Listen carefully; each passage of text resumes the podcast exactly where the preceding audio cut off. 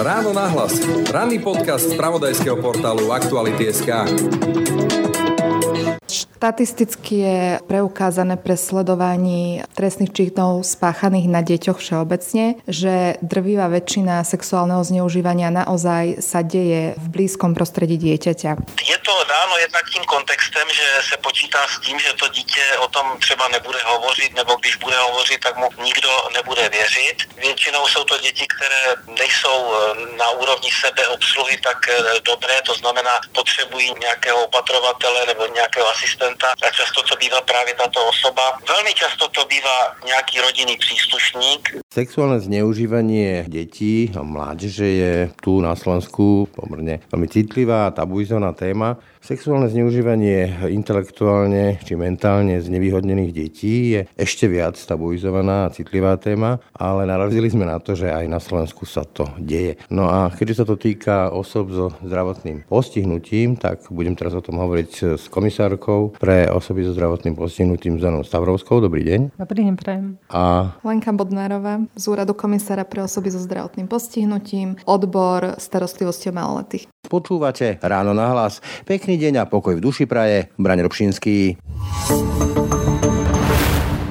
Takže úplne na úvod narazili sme na to, že aj na Slovensku sa to deje. Aspoň takto sme to počuli v tej všeobecnej rovine. Môže to úrad potvrdiť? Evidujete takéto nejaké podnety, že aj na Slovensku sa deje sexuálne zneužívanie alebo obťažovanie detí a mládeže s intelektuálnym či mentálnym znevýhodnením? Áno, my tieto prípady zachytávame viac menej z médií. Reálne takéto podnety na úrade nevidujeme, ale samozrejme vnímame to ako naozaj veľký problém, že takémuto zneužívaniu detí, žien s mentálnym postihnutím dochádza a vidíme to naozaj ako veľký priestor na zmenu, hlavne teda vo vzdelávaní a v informáciách o tom, aby sa títo ľudia aj dokázali brániť, tieto deti vedeli rozoznať rozoznávať. Že či už dochádza k prekročeniu nejakej hranice, ochrany intimity a nejakým zásahom, ktoré nie sú dovolené a preto je veľmi dôležité, aby sa aj od týchto jednotlivých krokoch, úkonoch a konaniach ľudí, ktorí môžu aj páchať trestný čin, aby sa viacej hovorilo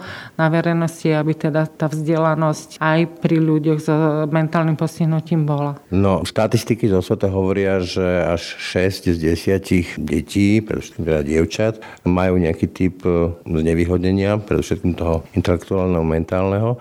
Hovoríte, že vlastne neevidujete podnety, na policii tiež zrejme takých podnetov nie je veľa. Čo môže byť dôvod? Je to tá stigma, ktorá to sprevádza, alebo povedzme aj to, že tie samotné obete a ich príbuzní si to neuvedomujú, prípadne ako hovoril profesor Slány, že sa to môže odohrávať v rodinnom prostredí. Myslím teda páchateľ môže pochádzať z nejakého blízkeho rodinného prostredia, preto sa to celé, tak povedať, to pod koberec? Štatisticky je preukázané pre sledovaní trestných činov spáchaných na deťoch všeobecne, že drvivá väčšina sexuálneho zneužívania naozaj sa deje v blízkom prostredí dieťaťa. Preto není žiaden dôvod sa domnievať, že v prípade detí, ktoré majú aj mentálne postihnutie, sa to nedieje a že to neprebieha práve, keď sa to odohrá v tom najbližšom prostredí okolí dieťaťa alebo zo strany najbližších osôb, ktoré do kontaktu s dieťaťom prídu. To, o čo sú deti s mentálnym postihnutím viac možno ešte ohrozené oproti deťom vo všeobecnosti, tak napríklad je to, že sú v rámci spoločnosti oveľa viac izolované práve do toho nejakého uzavretého prostredia a tým pádom nejaká kontrola, aby si niekto všimol, že sa niečo deje z vonkajšieho prostredia neprichádza a je oveľa menšom rozsahu ako v prípade detí. Deti s mentálnym postihnutím napríklad oveľa menej navštevujú bežné školy, vzdelávané sú doma, prípadne chodia do nejakého zariadenia a teda aj ten ich kontakt s verejnosťou je oveľa menšia a tým pádom aj tá šanca, že si niekto z okolia všimne z verejného prostredia, že sa niečo deje oveľa, oveľa nižšia. V každom prípade ale častokrát majú nejakých svojich asistentov alebo sú v špecializovaných zariadeniach, kde sa o nich starajú nejakí ošetrovateľia a tam sa natíska otázka, že do akej miery tam pracujú ľudia, ktorí sú nejakým spôsobom že preverení, lebo ten dopyt je po nich obrovský, po rôznych tých sanitárov, ošetrovateľov, asistentoch a podobne. Tie platové podmienky sú také, že vlastne berú vlastne každého, dá sa povedať, ale tá otázka znie, že či tam práve nejdú ľudia, ktorí vyhľadávajú obete, ktoré sú ľahko manipulovateľné a či to nejakým spôsobom máme kontrolované, vieme to zachytiť, vieme to preveriť, potom či neputujú z ústavu do ústavu. Áno, tieto prípady samozrejme sa nedajú vylúčiť a my dlhodobo upozorníme na to, že je tu veľké riziko, že takýto zamestnanec do sociálnych služieb príde a veľmi ťažko sa to odhaluje. Samozrejme vnímame aj potrebu toho, že tých zamestnancov je nedostatok a že títo zamestnanci sú prijímaní pomaly náborom ako výberom. Ale v každom prípade my už sme komunikovali s ministerstvom práce o tom, že je potrebné zabezpečiť ochranu klientov v zariadeniach sociálnych služieb a hlavne týmto spôsobom vylúčiť takýchto násilníkov, ktorí putujú z jedného zariadenia do druhého bez toho, že by vôbec mali v nejakých pracovných posudkoch zaznamenané nejaké takéto násilnosti na klientoch. My sme navrhovali ministerstvo práce a dávali sme to aj do výročnej správy za rok 2022 aj za rok 2021, aby ministerstvo práce pripravilo novelu zákona o sociálnych službách, aby zamestnanci, ktorí sa hlásia do pobytových služieb, museli predložiť psychologický posudok o schopnosti vykonávať túto prácu, ako napríklad pravidelné posúdenie musia robiť aj profesionálni vodiči alebo zamestnanci Centra pre deti a rodinu. V takýchto prípadoch by sme vedeli vylúčiť aspoň veľké percento takých zamestnancov, ktorí by mohli páchať na klientoch takéto trestné činy a veľmi špekulovanie napríklad aj tieto trestné činy zakryť, pretože keď si zoberieme, že napríklad v zariadení pre seniorov takýto senior má mentálne postihnutie alebo má Alzheimera alebo má Parkinsonovú chorobu, veľmi ťažko vie proste rozoznať, že či milý úsmev milé slova toho zamestnanca. Sú pravdivé, či to súvisí s tým, že mu robí zle, že ho štípe alebo stíska mu ruku alebo nebodaj, že mu zoberie nejaké hnutelné veci zo šuplíka, že či je to vlastne všetko v poriadku, keď sa ten človek milo navonok k nemu správa, ale reálne mu fyzicky ubližuje. Čiže keby som to zjednodušil veľmi, tak Dnešná situácia je taká, že pri tom nedostatku pracovníkov, keď sa prihlási e, milý sociopat, na ktorom to nie je hneď vidieť, tak je prijatý. A keď prípadne jeho potenciálne obete, ktoré nie sú schopné výpovede, alebo sa im neverí, alebo sú zastrašené týmto páchateľom, ho nepoženú pred reálne trestné konanie a nejaký súdny verdikt, tak potom e, ho môžu prebars vyhodiť, ale bude putovať do úplne iného zariadenia na Slovensku a bude pokračovať svoje činnosti. Tak ako to môže vyzerať? Áno, myslím si, že to nebude nič výnimočné, presne ako ste to pomenovali. Dokonca si spomínam na jeden prípad, ktorý sme takto riešili, ale nešlo násilie, ale o odsudzovanie hnutelných vecí jedným zamestnancom v zariadení. Veľmi ťažko sa to preukazovalo, pretože postavenie toho človeka s mentálnym postihnutím je oveľa nevýhodnejšie v porovnaní so zručným opatrovateľom, čo znamená, že ten človek s mentálnym postihnutím ani nedisponuje tým nosom argumentov a nemá tu samozrejme výrečnosť takú, aby sa vedel ubrániť. Pokiaľ teda rodičia do toho nezasiahnu, že ten e, klient má ešte aj rodičov, tak preukázanie toho, čo sa tam deje, je veľmi ťažké. No rovnako tak e, môžu mať podobný problém títo ľudia, tieto deti, táto mládež, e, intelektuálne znevýhodnená, ak sú obeťami sexuálneho násilia aj v prípadnom nejakom trestnom konaní. Sú vôbec naši vyšetrovatelia a policia pripravení na to riešiť tieto prípady, lebo naozaj ich spôsob výpovede môže byť neštandardný, majú iný jazyk, inak to popisujú, ak to vôbec vedia popísať, čo ale vôbec nevylučuje, že sa im to stalo, že reálne čelili sexuálnemu násiliu. Berie to policia vôbec vôbec vážne a vôbec máme nejakú evidenciu o tom, či sa takéto veci diali a dejú? Pokiaľ máme my informácie a nič sa na tom nezmenilo medzi časom, tak e, sa nevedú špeciálne štatistiky ohľadom trestnej činnosti páchanej na osobách so zdravotným postihnutím.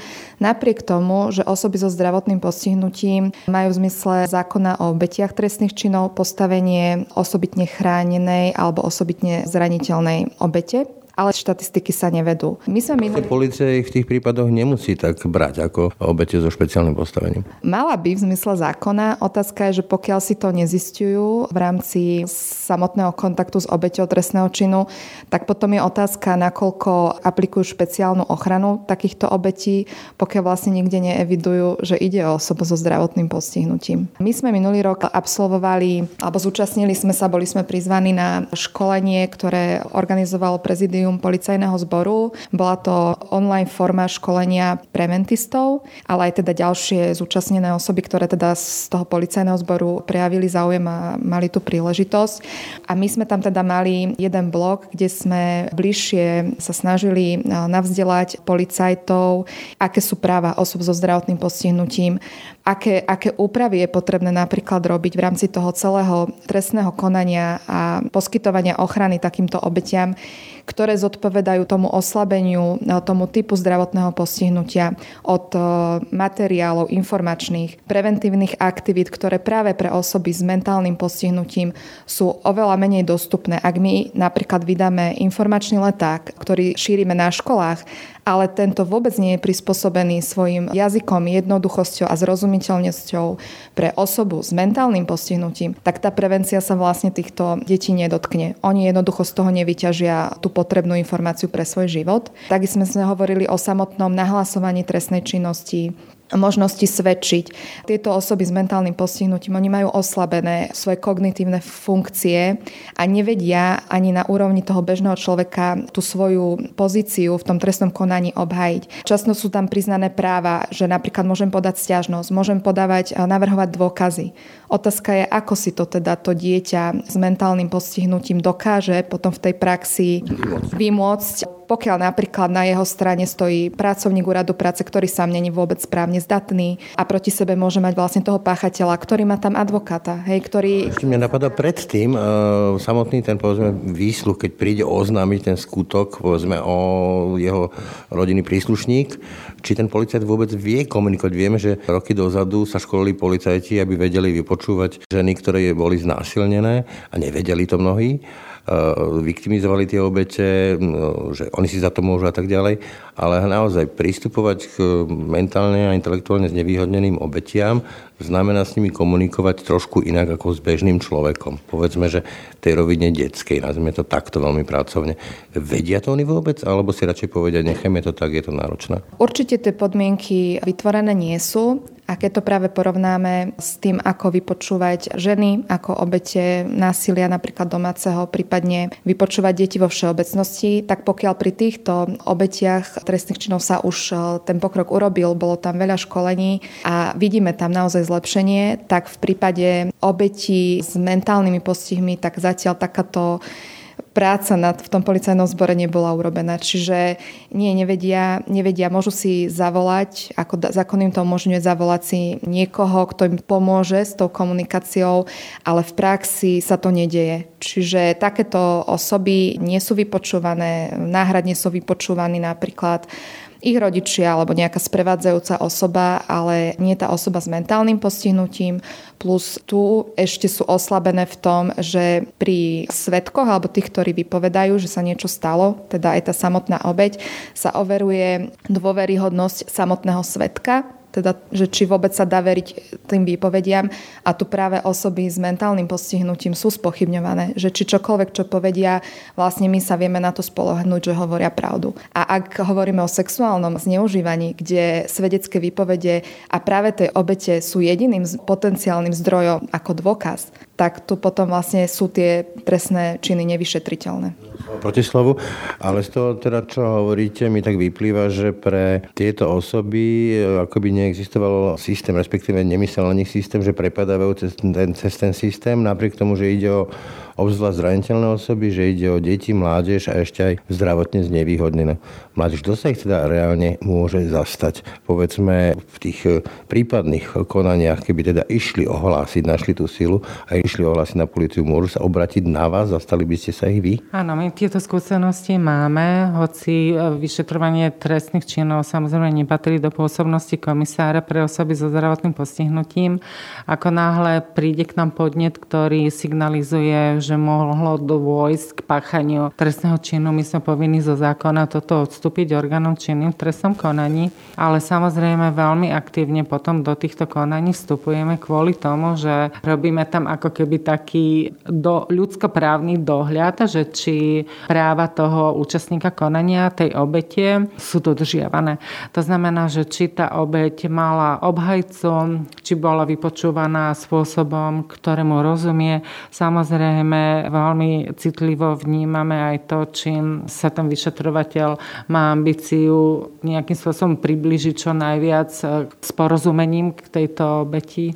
Čiže ak my podávame napríklad aj trestné oznámenia, čo tiež robíme, my sme potom tým pádom ako podavateľ toho trestného znamenia upovedomení o tom, že ako sa to trestné oznámenie vybavilo a podávame stiažnosť, ak napríklad je odmietnuté to trestné oznámenie. Sa to prekvalifikuje? A preto my aj venujeme zvýšenú pozornosť takýmto konaniam, aby nedošlo k prekvalifikovaniu toho trestného činu na prístupok. Ak zachytíme v médiách e, takéto konanie, ktoré nasvedčuje páchaniu trestného činu na osobe so zdravotným postihnutím a teda samozrejme aj na osobe s mentálnym postihnutím, tak veľmi e, sa potom zaujímame o to a signalizujeme teda to, že máme to záujem e, participovať aj na ochrane práv tej obete a komunikujeme s tým vyšetrovateľom hlavne kvôli tomu, aby naozaj nedošlo k prekvalifikovaniu toho skutku na prístupok, aby sa teda ne, nezlepšovali štatistiky o trestných činoch, ale aby to bolo dôsledne vyšetrené, aby tí pachatelia boli potrestaní. A v tom úplne prvom e, kroku, to znamená, keď už teda tam idú, častokrát sú to ešte ľudia, e, ktorí môžu mať aj tie ekonomické problémy alebo pochádzať z tej e, nižšej sociokultúrnej vrstvy napokon starať sa také dieťa je finančne náročné a skôr môže to skončiť tak, že dostanú toho povestného advokáta ex ofo, ktorý teda nie je asi žiadna sláva. Či povedzme, viete nejako zabezpečiť kvalitného advokáta, ktorý sa trošku vyzná v tom, alebo kde by ho mohli nájsť? Nie, že v takýchto prípadoch poskytujeme mamy poradnictwo tým našim podavateľom podnetov len v tom rozsahu, na koho sa môžu obratiť. Že je tu proste Slovenská advokátska komora alebo Centrum právnej pomoci. Reálne my advokátov ponúkať nemôžeme. Ja som narazil aj na taký názor z riaditeľa teda odboru prevencie kancelárie ministra vnútra, že vlastne u nás je to taký kolobeh vlastne behať po tých úradoch, keď už človek to chce začať riešiť a tá obeď má svoje práva, len nikto nesprevádza tou cestou cestou. Ako keby, keď je v stave, keď ešte stále povedzme, že má nejaké traumy z toho trestného činu a navyše môže, hovorím, pochádzať z nejakého regiónu, mať zlé ekonomické pomery, tak je hodiny do systému a poradci. Áno, my sa snažíme teda toto svojím spôsobom riešiť už rôznymi legislatívnymi návrhmi, ktoré dávame aj v rámci medzirezortných pripomienkových konaní, ale v každom prípade my sme úrad, ktorý nerobí tú advokátsku prax, nie sme advokáti, ale sme subjekt, ktorý dohliada na dodržiavanie ľudských práv už tou svojou účasťou v danom tom súdnom konaní, aj v prípade obetí trestných činov a to je to vlastne, čo som povedala že dohliadame na dodržiavanie toho, aby tá obeď mala dostatočne akceptované všetky ľudské práva aj z pohľadu toho advokáta exofo. Že my svojím spôsobom vieme takýmto postupom chrániť aj toho účastníka konania, tú obeď v tom trestnom celom konaní. Ešte tieto obete majú možnosť e, obratiť sa na akreditované subjekty, lebo na Slovensku e, fungujú v rámci práve pomoci a služieb pomoci obetiam trestných činov. Môžu sa obrátiť na akreditovaný subjekt, ktorý má svoje kompetencie zo zákona aké služby môže obeti trestného činu poskytovať a ako ho môže práve pomáhať a snažiť sa sprevádzať aj celým tým procesom. Jedno ale z tých opatrení, ktoré práve aj my sme pomenovali, je, že väčšina tých akreditovaných subjektov sa špecializuje na pomoc deťom a pomoc ženám ako takej tej najvypuklejšej téme, že kde teda tú, to sprevádzanie potrebujú.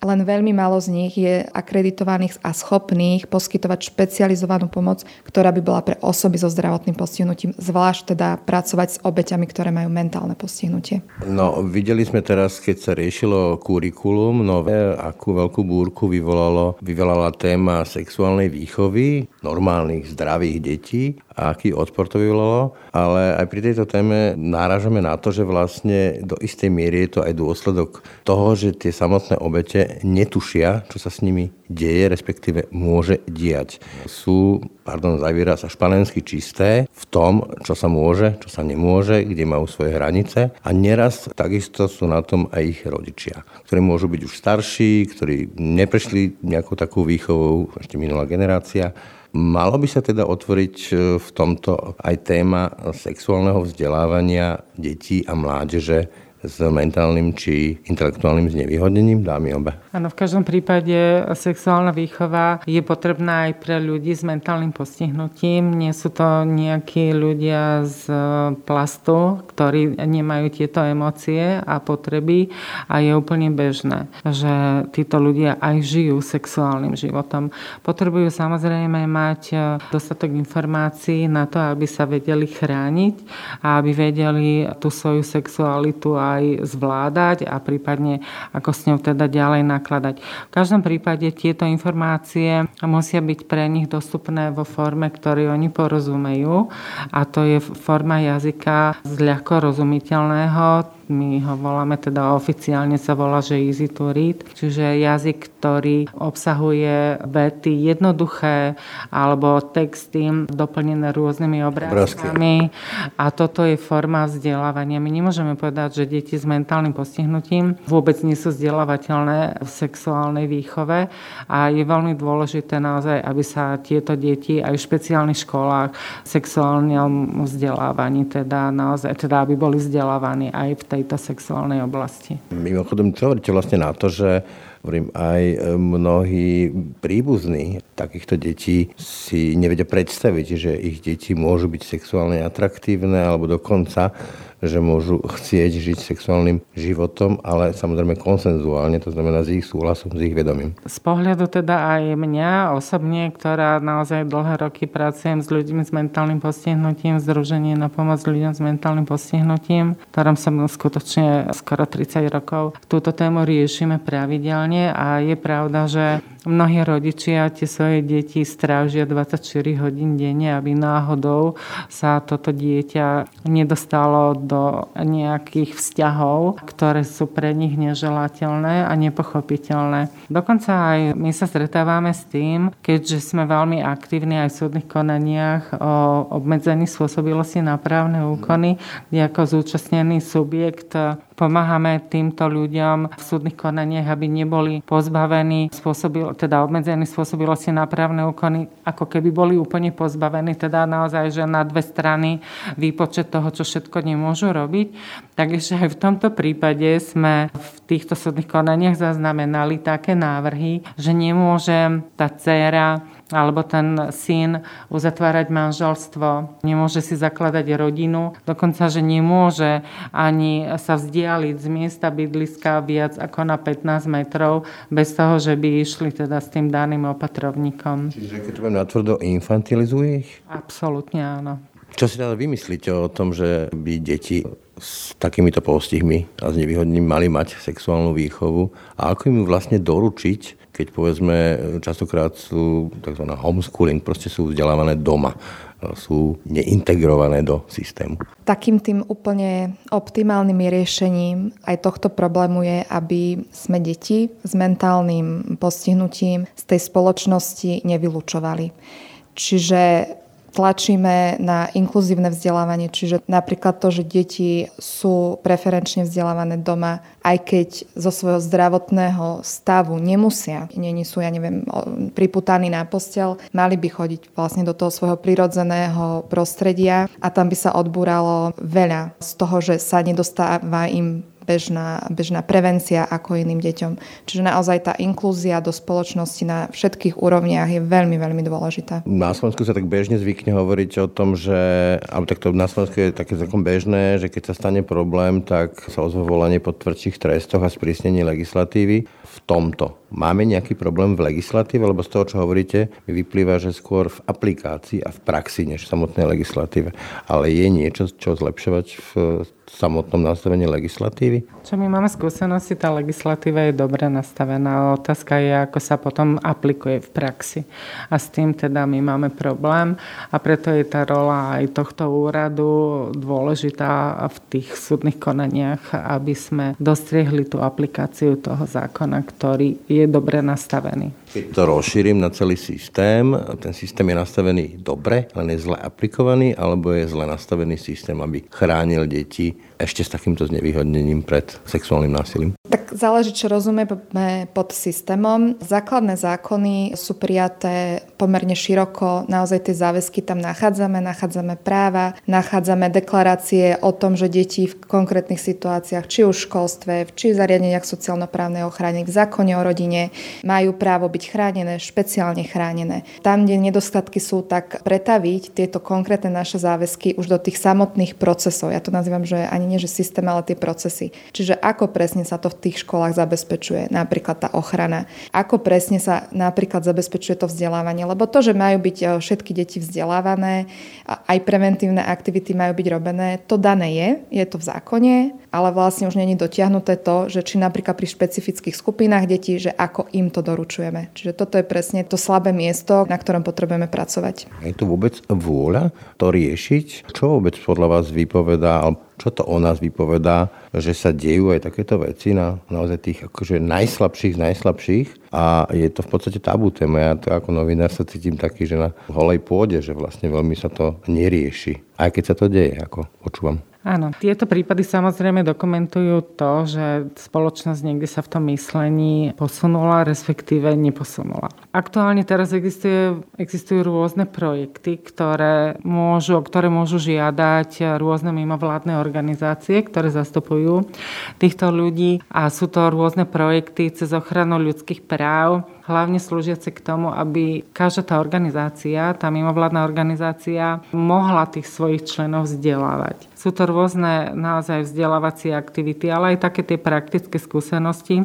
ktoré by týmto členom v mimovládnych organizáciách priniesli väčšie množstvo informácií a väčšie schopnosti sa ubrániť aj proti takýmto konaniam, o ktorých dnes tu hovoríme. Úplne na záver, dámy, je to téma, ktorá si zaslúži, aby sme o nej hovorili, alebo naopak nie je to niečo, o čom treba hovoriť, ako sa zvykne na Slovensku hovoriť, že čo oko nevidí, srdce neboli. Určite nie je to téma, ktorú my chceme, podporujeme, aby bola odkopnutá, ako sa povie pod postel.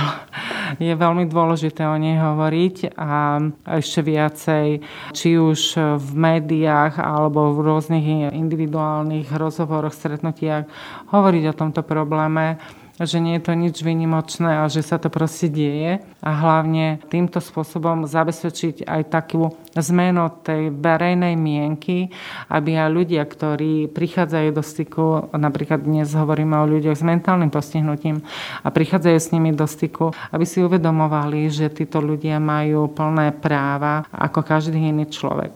A v prípade, že zaznamenajú nejaké zlé zaobchádzanie s týmto človekom, čo nemusí byť výnimočné a tento človek na Prahu svojej schopnosti proste rozoznať bolesť a zlé zaobchádzanie, nevie teda túto informáciu niekomu odovzdať, aby sme si to my všímali. Ako tí, ktorí vedie pomôcť tomuto človeku a ohlasiť to tým orgánom, ktoré sú príslušné na riešenie takéhoto zlého zaobchádzania. Je to naše bolavé miesto a rezerva? Určite. My sa na to pozeráme samozrejme z pohľadu tých osôb, ktoré nesú tie následky, to znamená obete trestného činu sexuálneho zneužívania, sú tí, ktorí trpia tie následky a jednoznačne čo na, najmenej, čo môžeme pre nich urobiť, je jednoducho tie oči otvoriť a nejakým podružkom toho, aby my sme nemuseli čeliť tomu, čomu vlastne oni čelia, tak čo iné. Ako to je úplný začiatok, otvoriť tie oči a byť ochotný vnímať, že oni teda tým trpia a je potrebné im pomôcť. Dáme, ďakujem za rozhovor. Ďakujem veľmi pekne. Ďakujem. Počúvate podcast Ráno na hlas.